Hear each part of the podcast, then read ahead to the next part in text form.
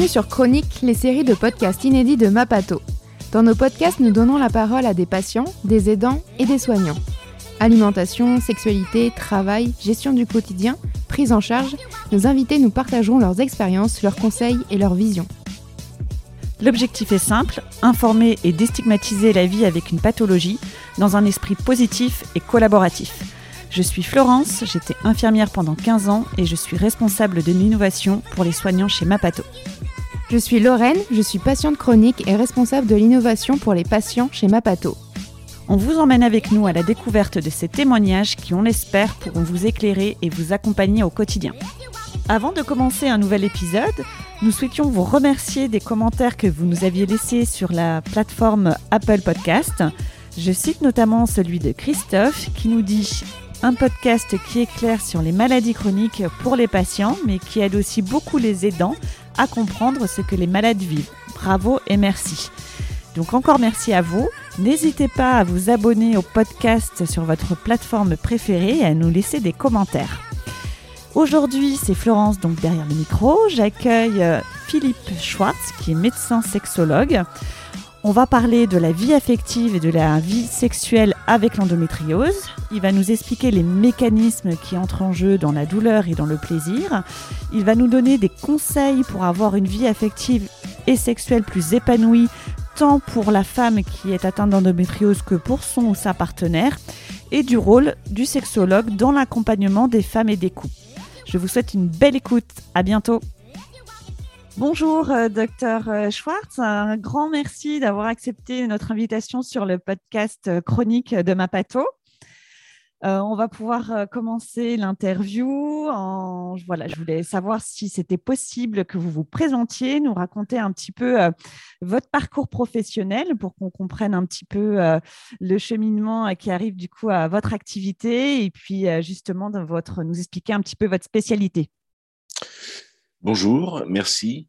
Euh, eh bien, écoutez, je, moi, je suis sexologue euh, et euh, je me suis en fait d'abord intéressé à, à, à, tous les problèmes liés à la sexualité et au bien-être sexuel des gens, mais aussi euh, à toutes les pathologies médicales qui avaient un retentissement sur la sexualité et euh, auxquelles on ne pense pas souvent, comme euh, les rhumatismes inflammatoires, les douleurs chroniques, qui ont un impact sur le fait que ça peut déclencher des douleurs en ayant des rapports sexuels, ce que j'ai toujours trouvé un peu anachronique, enfin antinomique.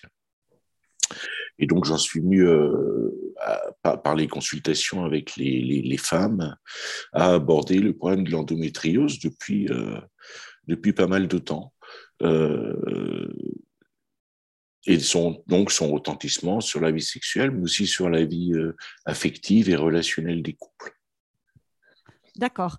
Et justement, euh, pour parler plus précisément de l'endométriose, euh, en consultation, quelles sont les, problématiques du coup qui sont exprimées par, euh, par les patientes que vous voyez en consultation? Bah, la, première plainte, c'est souvent les douleurs pendant les rapports sexuels. D'accord. Et puis après les rapports sexuels. ça, ça concerne à peu près la moitié des patientes. ensuite, il y a les douleurs pelvienne chronique euh, qui impacte fortement la qualité de vie, euh, avec un retentissement sur euh, le désir sexuel. C'est-à-dire que là, est avant le, rapport sexuel et on est sur un, impact de, la sensation douloureuse, de la douleur et de la peur de la douleur qui va impacter euh, les rencontres amoureuses, euh, toute la partie séduction, les préliminaires euh, de la vie des femmes, avec vraiment un retentissement important à la fois sur la femme elle-même, avec souvent des syndromes dépressifs, des anxiétés importantes par rapport aux relations, euh, aux relations affectives, aux relations sexuelles, et puis un impact sur les euh, difficultés relationnelles euh, au sein du couple, avec pour, la personne, pour la femme concernée, euh, on a une baisse du plaisir, une baisse des sensations orgasmiques, une grosse, une grosse anxiété par rapport au rapport sexuel, par rapport à la sexualité en général, par rapport à l'attente de son ou de sa partenaire aussi. Et tout ça retentit avec une baisse du désir, une baisse de l'excitation, euh, c'est-à-dire une baisse, quand on parle de baisse de l'excitation, pour la distinguer un peu du, désir en lui-même, euh, ça a aussi des connotations très physiques, qui sont une baisse de la lubrification vaginale, en sachant que euh, les défauts de lubrification vaginale vont aussi entraîner une douleur lors des rapports et donc augmenter l'anxiété l'anxiété de, d'échec du rapport ou d'insatisfaction personnelle ou d'insatisfaction de son partenaire ou de sa partenaire. Ça, c'est un problème important parce que ça amène à une culpabilité. Et donc, cette culpabilité, euh, elle, fait, elle participe aussi de l'insatisfaction sexuelle qui finit du couple. Euh, et puis, avec le temps, avec la répétition des insatisfactions, à la création de conflits dans le couple, d'anxiété, euh, qui va concerner après les deux partenaires. Je crois que ce qui est, euh, ce qui est important, c'est de, de considérer que pour la femme atteinte d'endométriose, ces difficultés sexuelles peuvent aboutir, et, et, de couple, peuvent aboutir à une véritable détresse personnelle. Ça, c'est important. Et pour le couple, euh, ça peut aboutir à euh, des véritables problèmes de couple et des anxiétés de couple et, des anxiétés sur la vie amoureuse. Parce qu'une anxiété de couple, c'est l'avenir, le devenir. Et le couple, ce n'est pas que le sexe, c'est l'engagement, c'est la confiance, c'est envisager l'avenir. Et là-dessus peuvent encore se greffer euh, les problèmes pour environ 40% des femmes des problèmes de, de, difficultés à concevoir.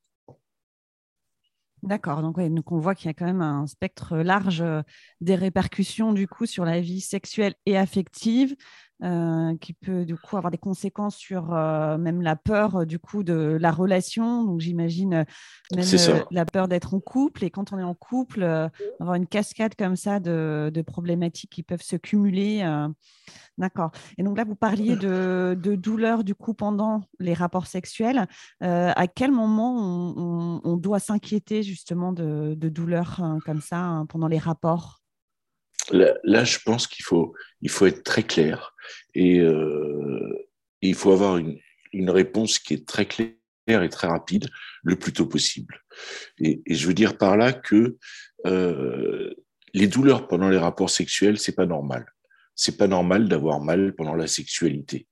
C'est euh, ça va pas avec. C'est pas c'est quelque part, je dirais que c'est c'est aberrant d'avoir mal pendant les rapports sexuels. Euh, et donc je pense qu'il faut euh, il faut vraiment s'inquiéter tôt pour éviter un cercle vicieux qui est à la fois le cercle vicieux de la peur de la douleur chez la femme concernée et puis son retentissement sur ses relations amoureuses et affectives parce qu'on ne peut pas commencer une vie euh, affective ou envisager euh, un état amoureux avec un partenaire ou une partenaire en, ayant peur euh, de la sexualité, des câlins, d'avoir à parler de sa maladie et en ayant peur d'avoir mal soi-même, en ayant peur de, de l'insatisfaction de son partenaire, en ayant peur qu'il doit s'en aille euh, et de rater sa vie amoureuse. Et donc, c'est un cercle vicieux qui est personnel sur le plan de la douleur, hein, avec le retentissement de la douleur, l'anxiété, et puis la douleur en elle-même. ça fait mal, il faut, dire les choses. Euh, et les, angoisses sur sa vie affective future euh, et sans parler sans, même parler du désir d'enfant je c'est vraiment un problème qui est. Donc, je dirais que euh, chez une jeune fille, même chez une jeune fille, chez une adolescente qui a, par exemple, euh, des dysménorrhées, des douleurs euh, menstruelles très importantes, des douleurs pelviennes, il faut, il faut s'inquiéter et il faudra rechercher. Alors, après, il y a des imageries qui sont plus ou moins performantes suivant les âges, suivant. Mais dans les réseaux endométriose, dans les gens qui traitent de l'endométriose, il y a aussi des radiologues, notamment je parle de l'IRM hein, pour faire le diagnostic, euh, qui sont spécialisés dans l'IRM, dans l'endométriose, euh, euh, et, et, ils connaissent très bien ça. Et je pense qu'il faut vraiment, si, si, on pouvait dépister l'endométriose très tôt, le plus tôt possible, et éviter tout ce cercle vicieux qui va impacter quand même la vie, parce que je vais terminer juste sur cette question là-dessus parce que ça me semble important, euh, c'est que quand on commence sa vie sexuelle, sa vie affective avec euh, une invitée qui s'appelle la douleur ou la peur de la douleur, ça, va euh, colorer, colorer toutes ces relations affectives et toutes ces initiations de relations avec cette, cette, ce nuage un peu comme ça. Et on ne sera pas libre, on ne sera pas libre de découvrir la sexualité au début. Euh, c'est tout un monde à découvrir, c'est un apprentissage à faire, et on ne peut pas le faire si on est terrorisé par, euh, par la douleur ou par le départ de la personne dont on est amoureuse. Ce serait beaucoup plus difficile de se détacher du coup. Euh, d'un contexte un peu négatif de début de relation, de début de vie sexuelle et affective, de se détacher de tout ça et de, du coup de débrouiller après tous les blocages de, euh, se libérer après de, de l'emprise de, de, de, la douleur elle-même ou de l'emprise de la peur de la douleur. C'est quelque chose de... Mm. C'est vrai que ça rejoint euh, ce que disait Camille Tallet dans le premier épisode, qui est une sage-femme, qui euh, disait que vraiment l'enjeu, c'était le dépistage, quoi, de, le dépistage tôt. Le, dépistage est, est, important. Il faut, y être attentif, il faut vraiment être à l'écoute des, des, plaintes. Mm. je pense même que, à mon avis, ça, c'est même une information à faire passer aux mamans d'adolescentes euh, que s'il y a des plaintes de leur, euh, de leur fille concernant les premières règles, le début des. Euh, alors, le début de la vie sexuelle, après, ça dépend des relations entre les parents, ça, mais je trouve que les mamans sont quand même des, un, premier réseau de vigilance. Euh, outre les gynécos mmh. euh, ou les sages, enfin, euh, ou les sages-femmes. Hein, je, dis les sages-femmes parce que vous savez que maintenant il y a beaucoup de jeunes filles qui se font suivre par des sages-femmes et pas, par mmh. des gynécos. Donc, on n'est pas obligé d'être enceinte pour aller consulter une sage-femme. Ce qui, ce qui, est pas mal, hein, ce qui est pas mal. Et donc c'est extrêmement, je crois que c'est important. C'est c'est le début de la sexualité, ça doit être quelque chose de beau et ça ne doit pas être quelque chose avec des nuages, avec des et, et franchement, pour moi, euh, commencer une vie sexuelle avec des douleurs ou la peur des douleurs, ça s'apparente tout à fait à un traumatisme. Voilà. On, on, on part avec un traumatisme comme euh, euh comme des traumatismes qu'on pourrait avoir dans l'enfance ou euh, par rapport à ça. Voilà. Et donc, du coup, on parle de, de dyspareunie. Est-ce que vous pouvez, enfin, on entend beaucoup parler de, de ce terme. Est-ce que vous pouvez un peu nous l'expliquer, ce, ce, mot dyspareunie? Alors, on appelle, on appelle dyspareunie toute, euh, toute douleur euh, génitale ou pelvienne, c'est-à-dire dans, la, dans le bas-ventre, euh, qui survient lors de la sexualité ou qui est déclenchée par les rapports sexuels. D'accord. On distingue deux, deux, grands types de, de dyspareunie. Il y a les dyspareunies euh, qu'on appelle orificielles, parce qu'elles sont en fait euh, elle se situe à l'orifice du vagin, donc dans la région de la vulve et du début du vagin, qui peuvent être dues à des vulvodynies, euh, qui sont des douleurs de la vulve, qui peuvent être dues à l'endométriose, euh, ou souvent, par exemple, au vaginisme, hein, qui est une maladie dont on parle aussi beaucoup. Euh, et puis, il y a les dyspareunies profondes, qui sont des douleurs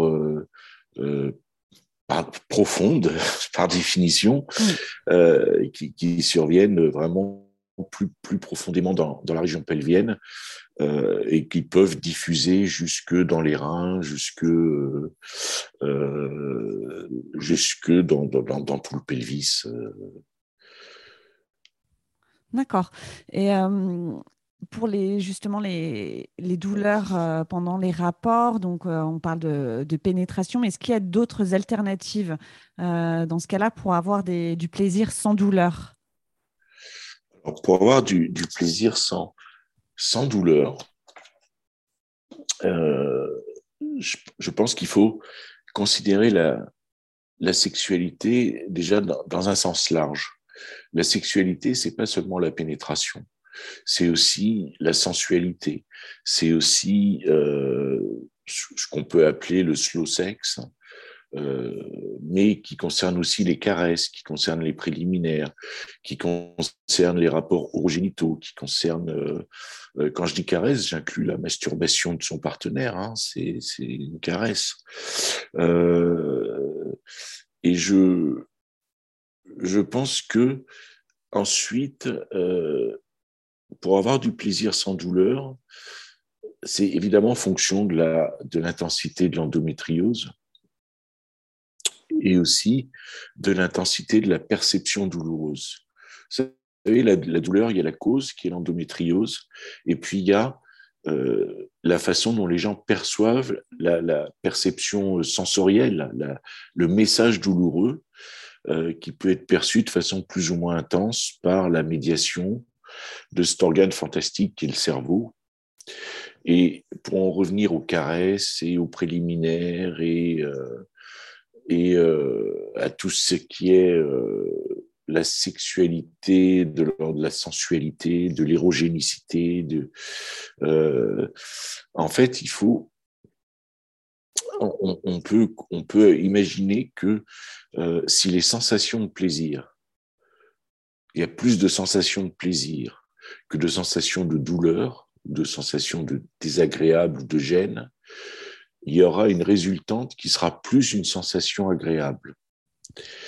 Vous voyez ce que je veux dire? Oui, oui. Et, et, et donc, j'insiste là-dessus sur les préliminaires, sur la sensualité qui va mettre une tonalité de plaisir agréable, en sachant, euh, et ça peut-être qu'on y reviendra, mais euh, tout ce qui est câlin, tout ce qui est caresse, tout ce qui est euh, euh, chaleur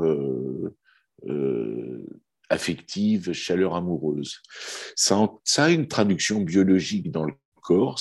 Les caresses sécrètent des endorphines qui ont un rôle, qui sont des, assimilés à des substances opioïdes qu'on sécrète naturellement et qui ont un rôle antalgique on a euh, le fait de l'attachement à son partenaire, euh, on, a une sécrétion d'ocytocine qui à son tour va favoriser l'attachement, mais le fait d'être auprès de son partenaire, de, faire des câlins, va augmenter la sécrétion d'ocytocine. Cette ocytocine a aussi euh, une action antalgique. Donc, si on est dans une ambiance générale avec une sécrétion, euh, avec des, sensations de plaisir et des sécrétions d'endorphine et de cytocine, on va réduire la perception douloureuse. Après, ça dépend évidemment de l'intensité de la douleur hein, et de l'intensité et des localisations de l'endométriose. Mais on va positiver le bilan sensoriel vers des choses positives. Et puis, pour finir sur, sur cette question, c'est à chaque couple de, et ça c'est quelque chose de très individuel, euh, à la fois à la femme, mais à la fois au couple, de déterminer quelles positions sont les moins douloureuses pour la femme, quels types de rapports sont les moins douloureux, pour elle. Hein. Suivant la localisation des lésions d'endométriose, il peut y avoir des positions qui vont être plus douloureuses, des pénétrations plus ou moins profondes qui vont être plus ou moins douloureuses. Euh, et ça, c'est important que chaque, chaque couple soit à l'aise pour communiquer, euh, pour parler. Euh, la femme doit pouvoir dire ce qu'elle aime, ce qu'elle n'aime pas qui est le cas normal de toute sexualité, enfin entre partenaires, normalement. Euh, mais là, c'est encore plus amplifié par le fait que euh, il doit y avoir des positions, des euh, formes de câlins, des préliminaires plus longs, des des, des, câlins après, après le rapport sexuel plus, plus longs, plus prononcés.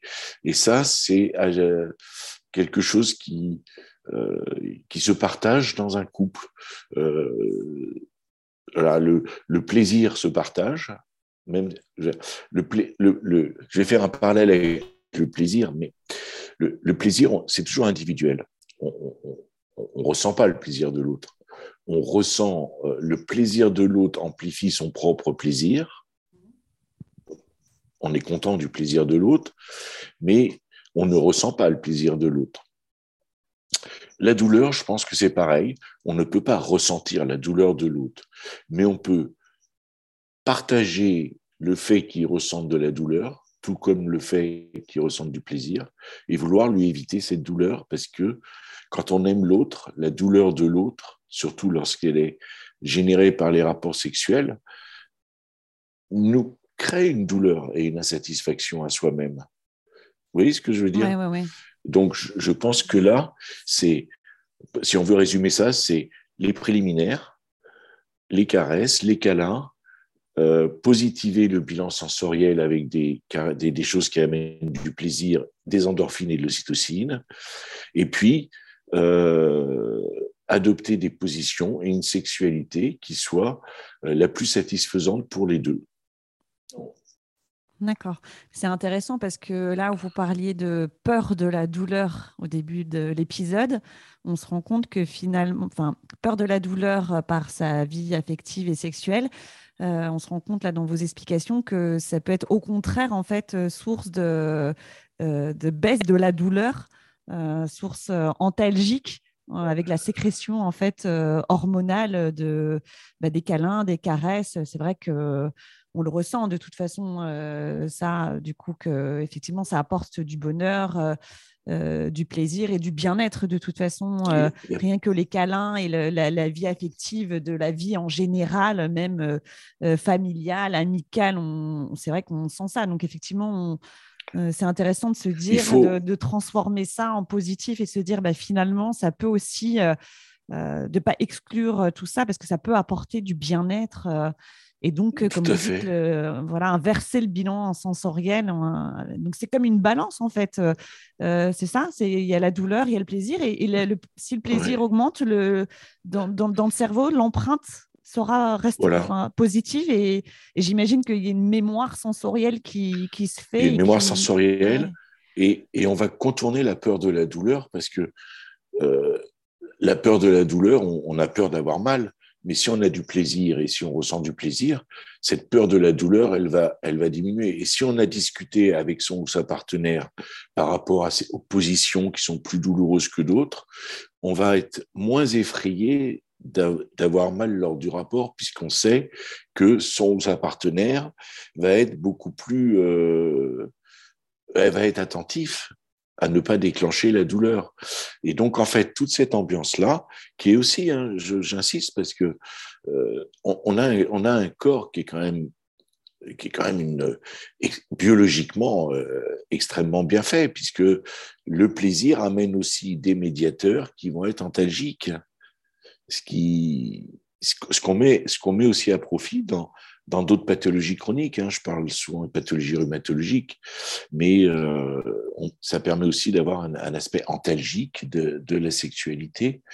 Euh, et je trouve que c'est euh, c'est un moyen naturel, c'est un moyen affectif, j'allais dire chaleureux, mais amoureux,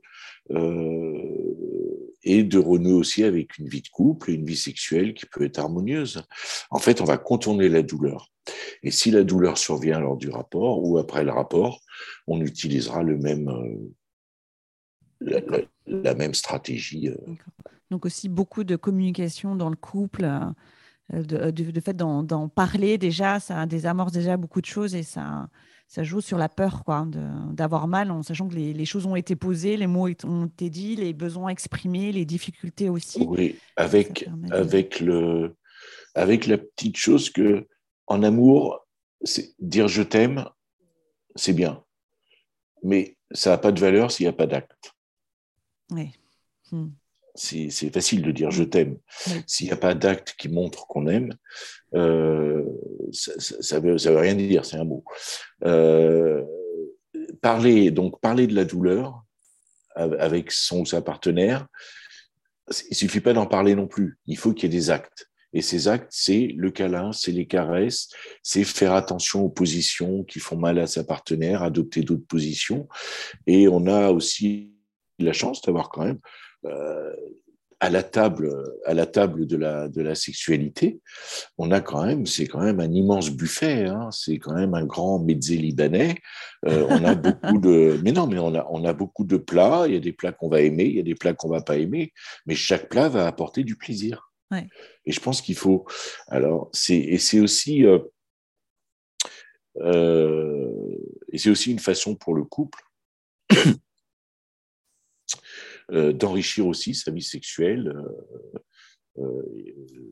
et, affective. Vous avez parlé tout à l'heure de, de, caresses après les rapports. Est-ce que du coup, justement, il peut exister des douleurs post-orgasmiques après l'orgasme? Et du coup, comment on peut réagir face à ces douleurs? Alors, ça, c'est une excellente question parce que c'est un problème qui est c'est un problème qui est très mal vécu par les femmes et qui est fréquent. Euh, on dit souvent que l'homme, enfin, quand c'est pour les hommes, hein, pour, l'homme, on dit souvent qu'après le rapport, il se tourne de son côté, il va dormir ou il va fumer une clope ou des choses comme ça. Euh, mais c'est un problème en fait extrêmement important. Il y a, pas mal de femmes qui euh, euh, soit qui ont un, mal pendant le rapport et puis la douleur ne, s'éteint pas avec la, fin de la pénétration, elle continue, mais il y a aussi des femmes qui ont, qui ont mal après l'orgasme. Ces douleurs, elles sont dues à plusieurs choses. D'abord, l'endométriose, ça induit un état inflammatoire chronique euh, au niveau pelvien. Et euh, l'état inflammatoire, on peut faire la la comparaison avec n'importe quel état inflammatoire. Euh, quand on a une grosse angine, qu'on a mal à la gorge et qu'on a la gorge enflammée, euh, on va avoir mal quand on mange, on va avoir mal quand on boit et la douleur, elle va rester après. Euh, quand il a, voilà, donc c'est toutes les douleurs inflammatoires. Et ça, ça concerne tout le pelvis. Ensuite, l'orgasme. L'orgasme va lui-même entraîner des, spasmes musculaires qui vont entraîner des tractions sur les lésions endométriosiques, des tractions sur les adhérences, euh, qui peuvent aussi être générées par euh, les mouvements, les mouvements pelviens ou les mouvements des organes, des organes génitaux pendant le rapport sexuel. et c'est des douleurs qui sont à type de crampe. On sait combien une crampe fait mal. Enfin, tout le monde sait que euh, un point de côté qui est une crampe, euh, s'apparente à une crampe du diaphragme, ça peut être douloureux. Donc, euh, je dis ça parce que c'est important d'avoir des comparaisons pour les gens qui savent pas ce que c'est que la douleur de l'endométriose, parce que c'est vraiment des douleurs qu'on décrit classiquement comme un coup de poignard ou choses comme ça, et il y a certaines femmes pour qui c'est vraiment ça. Donc euh, euh, c'est c'est important de comprendre ça, euh, euh, de ressentir un, point de côté dans, sa région pelvienne, c'est ça, fait vachement mal. Et euh, donc, il y a ces douleurs qui continuent. Alors, comment on peut diminuer ces douleurs? Alors, comme je vous le disais, d'abord, il y a cette notion de caresse, de câlin, de tendresse aussi. Qui va permettre euh, euh, d'être rassurée sur le plan psychologique et donc d'être moins anxieuse quant à la survenue de la douleur. Quand on est moins anxieux quant à la survenue de la douleur, la douleur ne viendra pas aussi facilement. Quand on est anxieux par rapport à la survenue d'une douleur, quelque part, la douleur est déjà là. on est déjà à un seuil douloureux euh, un peu plus élevé.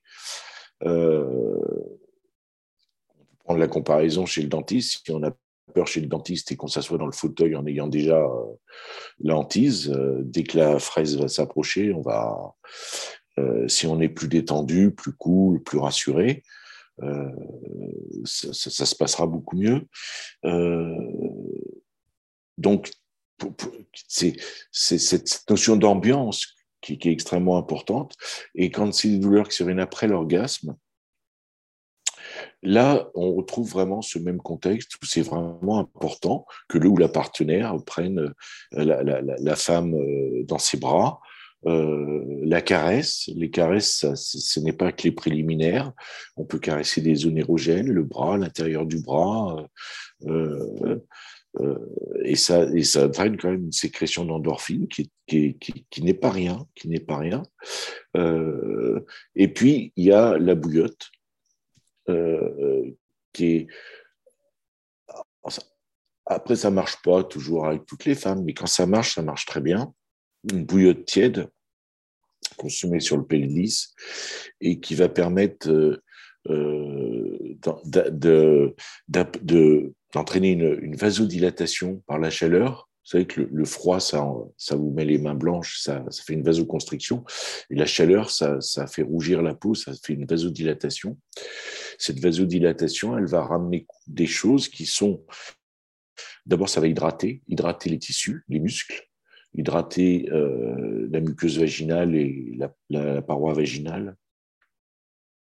Et puis, le fait d'entraîner une vasodilatation, ça entraîne une augmentation de l'apport de ces neuromédiateurs euh, qui sont les endorphines, l'ocytocine, tous les médiateurs de l'antalgie, euh, et aussi euh, de diluer, enfin c'est une image, mais c'est un peu ça, de diluer un petit peu tous les médiateurs du stress qui sont le cortisol, l'adrénaline.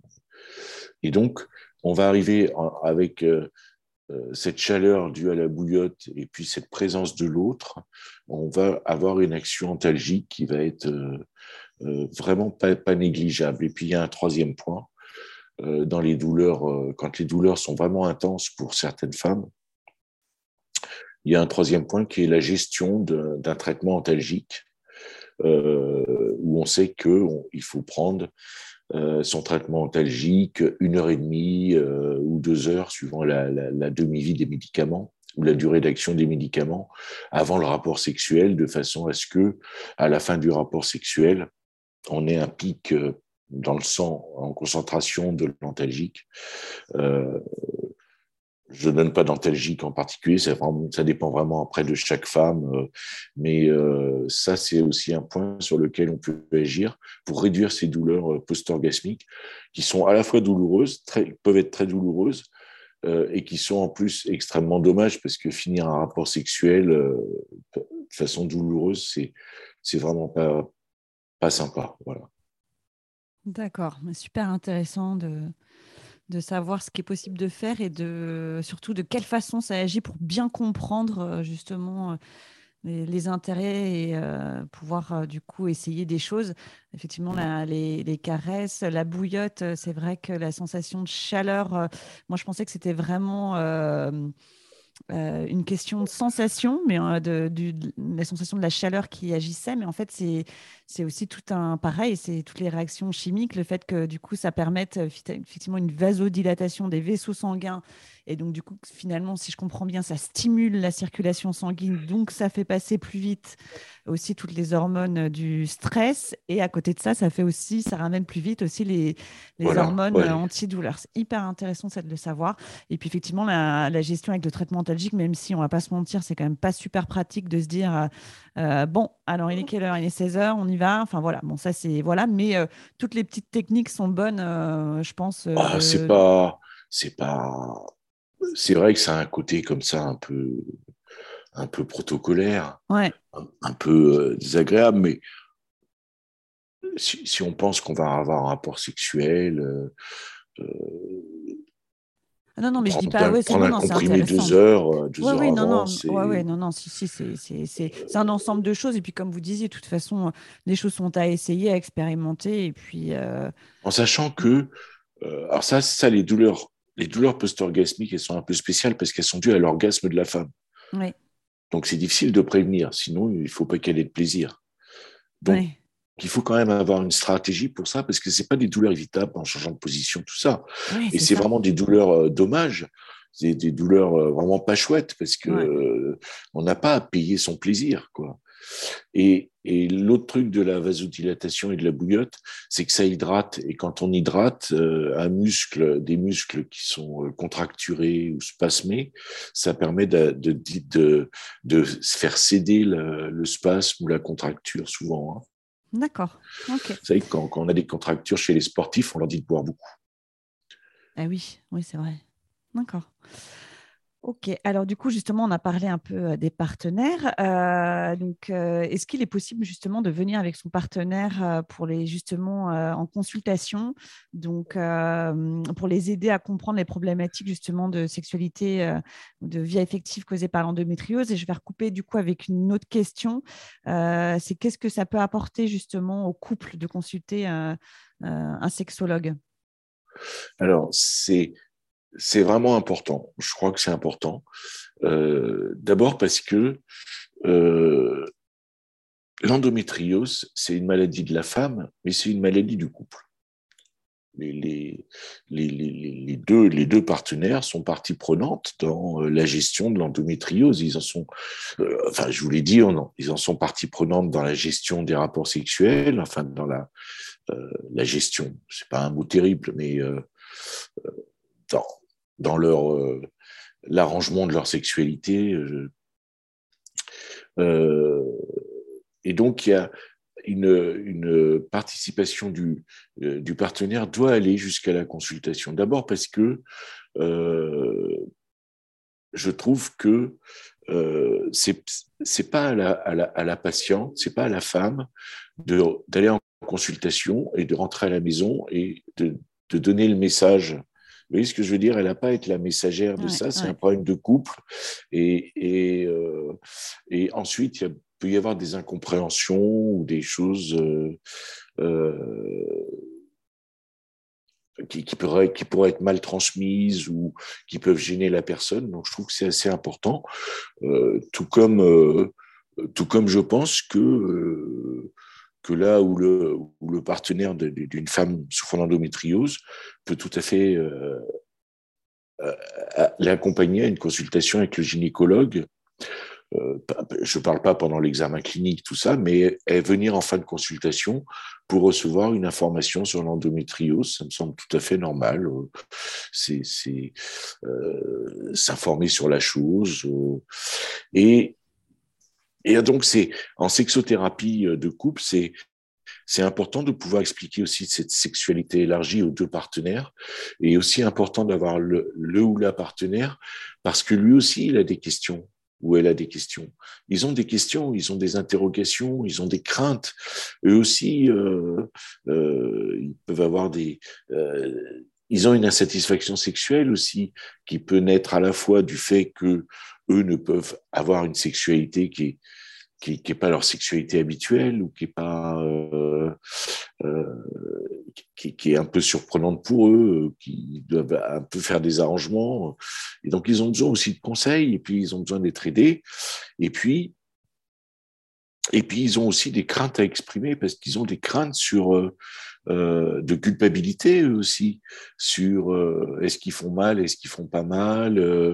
Euh, donc je pense que c'est c'est bien de consulter comme ça en couple. Et dernière chose, je pense que c'est bien qu'il y ait un tiers, une personne tiers, qui soit là pour les écouter, pour parler, pour les recevoir, euh, et pour pas laisser le couple se débrouiller forcément avec ce problème de douleur et de maladie. Je pense que c'est bien qu'il y ait un tiers qui puisse euh, euh, recevoir les choses et faire un peu le tampon, même s'il y a de l'agressivité ou s'il y a on peut recevoir chaque, chaque personne euh, séparément, seul, et puis en couple, et puis, euh, mais des fois il y a, il y a de l'agressivité, et je trouve que c'est bien que ce tiers puisse, euh, euh, pas, pas forcément contre le partenaire ou la partenaire ou contre la femme malade, mais de l'agressivité contre la maladie, contre le sort, contre c'est pas juste, contre, et je trouve que c'est bien.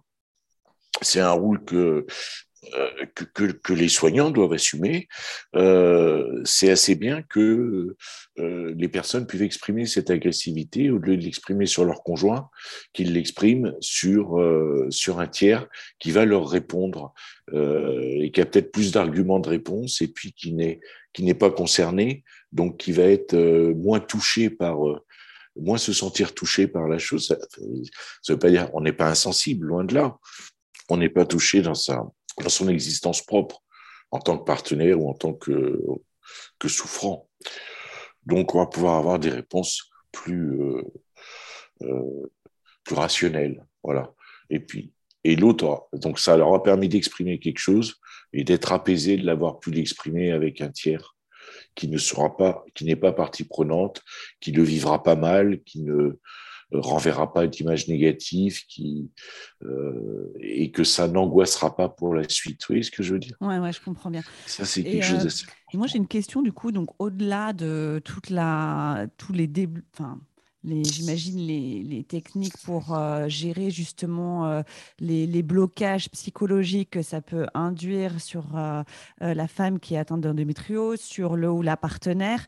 là, vous parliez de, du coup de, que c'était important pour les couples de trouver des solutions pour ne pas engendrer du coup de douleur pendant les rapports, de position. Vous avez parlé du coup de, de, de la sexualité qui, de, tout ce qui, ce qui est apporté de, de, demain maintenant pour pouvoir avoir une euh, sexualité, euh, même en dehors de la pénétration, mais en dehors de, du coup de toute la prise en charge un peu psychologique. Est-ce que vous, vous accompagnez euh, les couples à trouver justement des techniques, à proposer des choses? Parce que c'est pas, pas toujours évident de, de, de, connaître des positions, de connaître du coup de tout ce qui est sextoy, tout ce qui est lubrifiant. Est-ce que vous, vous accompagnez les couples dans tout ça en dehors de, de la prise en charge psychologique, de concrètement des solutions concrètes pour pour essayer d'avoir une sexualité épanouie avec cette endométriose Alors, il y a, je ne vais pas avec eux. Hein.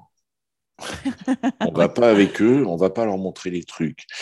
Mais je pense qu'on peut euh, déjà par parler de sexualité, c'est quelque chose qu'ils font rarement. Euh, les soignants parlent rarement de sexualité de façon ouverte, de façon de, de, caresse. Euh, nous, les sexologues en parlent facilement. Donc, ils peuvent tout à fait aiguiller, donner des conseils. Euh, et puis, il y a la partie qui peut être là, faire de la relaxation, qui peut permettre au couple d'exprimer des choses, euh, de se détendre, de se détendre ensemble. Euh, avec les couples, il y a des choses qui sont très intéressantes à faire en relaxation. Euh, c'est de passer justement par le corps pour qu'ils se parlent et par exemple de les faire se relaxer en se tenant la main euh, et, de les faire se, concentrer sur la sensation de la main de l'autre dans la leur, des choses comme ça, ou de la main de l'autre sur leur ventre pour les femmes. C'est des choses qui vont permettre de concentrer l'attention, d'être dans le présent, dans l'ici et maintenant, donc de chasser là encore des idées parasites, de peur de la douleur. Alors ça, c'est des choses qu'on fait, euh, qu'on fait au cabinet et qu'on les invite à faire euh, à la maison tout seul, enfin ensemble, tout seul. Mais c'est des choses importantes parce que euh, ce, se concentrer sur le présent, sur l'ici et le maintenant, ça permet de se concentrer sur euh, la caresse, euh, sur le, plaisir apporté par la caresse. Et donc, et d'évacuer les idées parasites de douleur. Euh, on travaille aussi sur la respiration pour ça. Donc ça, c'est des choses qu'on fait avec eux. et puis, il y a des lectures. Moi, je conseille des lectures, des livres. Il y a des bouquins qui sont pas mal faits maintenant sur l'endométriose. Et puis, il y a des bouquins sur les caresses qui sont pas mal faits non plus. Euh, je les adresse parfois euh, à, euh, à, une masseuse. D'accord.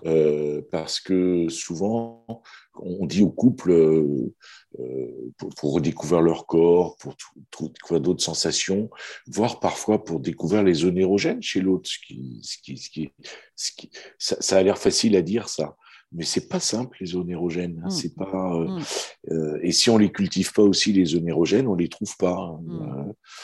Euh, mais je veux dire, dire à un couple, ben pendant les préliminaires, massez-vous l'un après l'autre, essayez de ressentir l'autre, tout ça.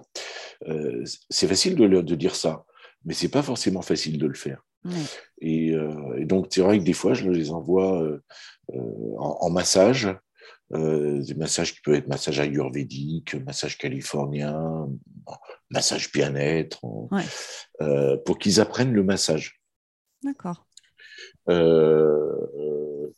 et, et puis voilà, et puis les lectures, et puis la chose importante, voilà, pour vraiment pour répondre à votre question, c'est d'être là pour euh, euh, corriger toutes les idées fausses, toutes les fausses croyances, euh, et essayer de dépister des choses qui ne s'autorisent pas à faire ou qui ne s'osent pas, qui, qui n'osent pas se dire l'un à l'autre quant à leurs envies, leurs fantasmes. Ça, c'est pas forcément facile à.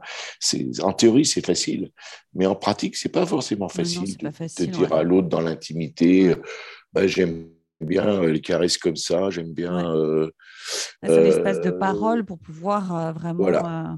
C'est un espace de parole, mais qui doit passer par, par le corps, par la sensualité.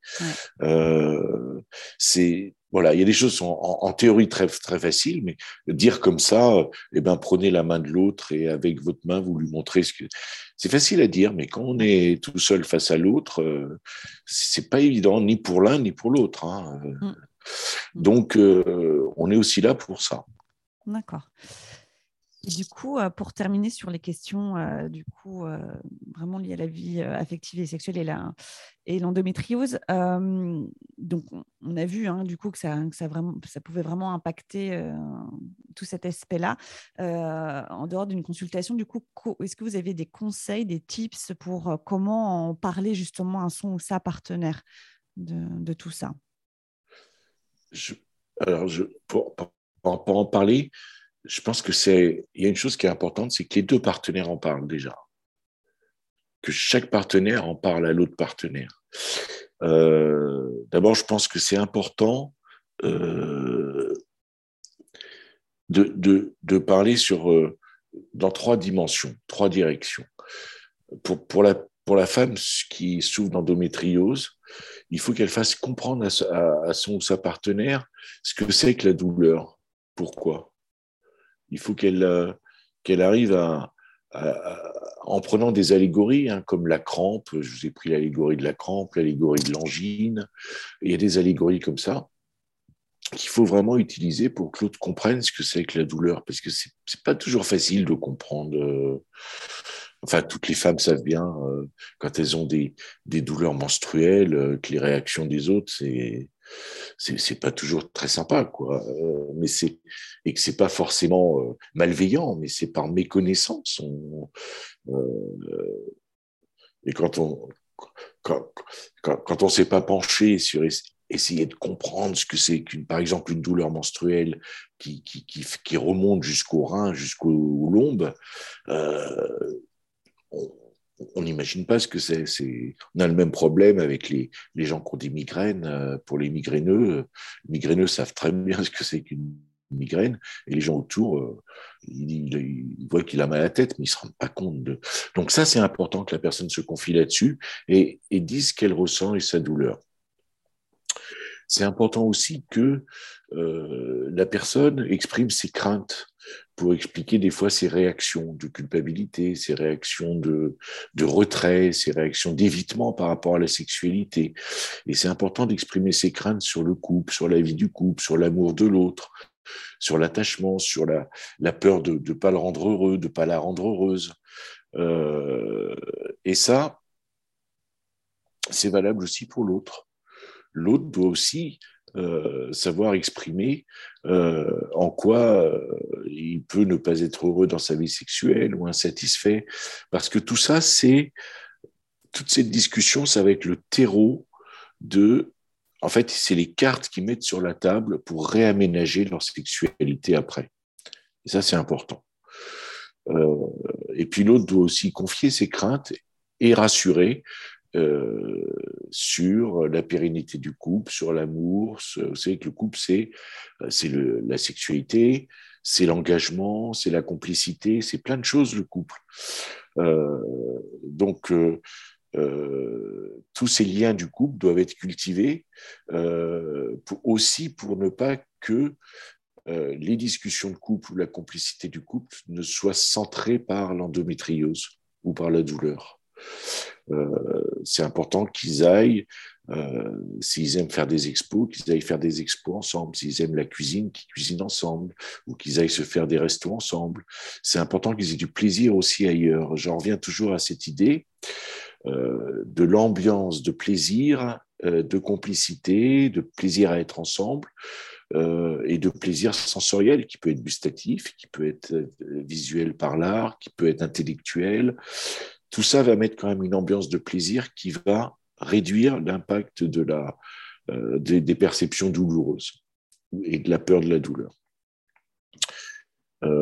et puis la troisième chose, c'est que une fois qu'il y a cette, cet échange est fait, pour lequel, encore une fois, c'est pas mal qu'il y ait parfois un thérapeute qui soit au milieu pour euh, euh, hiérarchiser les choses, structurer un peu les discours ou euh, prendre un peu dans la figure des, ressentiments, mais aussi en donner une traduction et corriger des fausses croyances, des choses comme ça.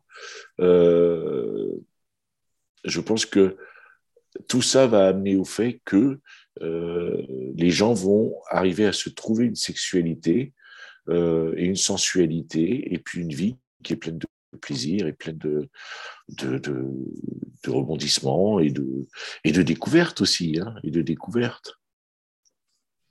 D'accord, ben, vraiment c'est très très intéressant, euh, Philippe. Un grand merci parce que c'est un épisode qui est hyper riche en conseils, aussi concrets, en explications. Enfin, pour vraiment bien comprendre tout ce qui se passe du coup pour, pour tout cet impact du coup sur la sexualité et la vie affective. là, vous parliez de lecture justement. L'épisode de la semaine prochaine sera avec Marie-Rose Gallès qui a écrit justement plusieurs livres à ce sujet. Donc du coup, j'invite du coup ceux qui nous écoutent d'écouter aussi en complément l'épisode de la semaine prochaine sur ce thème.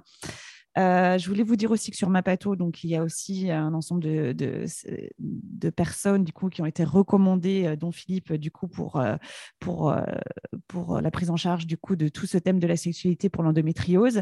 Et vous savez aussi que Mapato, ce n'est pas qu'un annuaire du coup de professionnels de santé recommandés, c'est aussi un fil d'actualité et d'information sur les pathologies. Et du coup, Philippe nous a fait nous a été vraiment sympa de nous faire trois articles sur ce thème de la sexualité qu'on va publier du coup sur le site là euh, dans la foulée de l'épisode. Donc si vous voulez aller plus loin sur le thème et puis du coup euh, avoir un peu d'informations en plus, eh ben, je vous invite du coup à venir lire sur le site ces articles.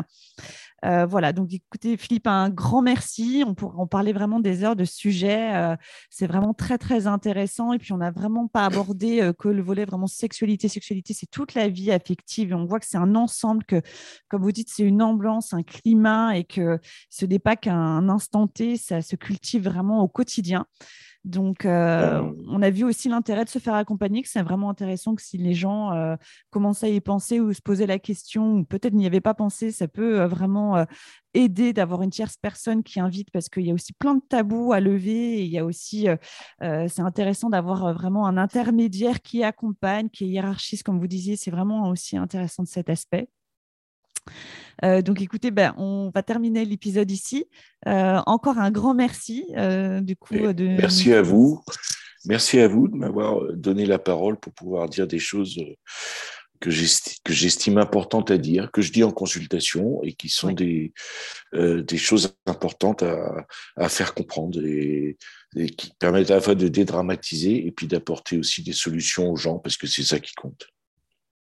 Merci beaucoup. Euh, très belle journée à vous tous. Merci, euh, merci encore. Et puis à très bientôt, Philippe. Bientôt. Merci beaucoup à vous d'avoir écouté cet épisode. Vous ne faites pas encore partie de la communauté Mapato? Rien de plus simple pour la rejoindre. Rendez-vous sur mapato.com ou bien téléchargez notre application gratuitement sur Apple Store ou Play Store. C'est pratique, rapide et gratuit, alors vous n'avez plus qu'à foncer. Vous pourrez y retrouver des informations ou des professionnels de santé recommandés par d'autres patients pour toute pathologie chronique comme l'endométriose. Partagez également votre expérience en recommandant des soignants ou des ressources qui vous ont aidé pour votre pathologie. Pour soutenir le podcast Chronique, laissez 5 étoiles sur Apple Podcast et un joli commentaire sur votre plateforme de podcast préférée. Un grand merci à vous et à la semaine prochaine pour un nouvel épisode.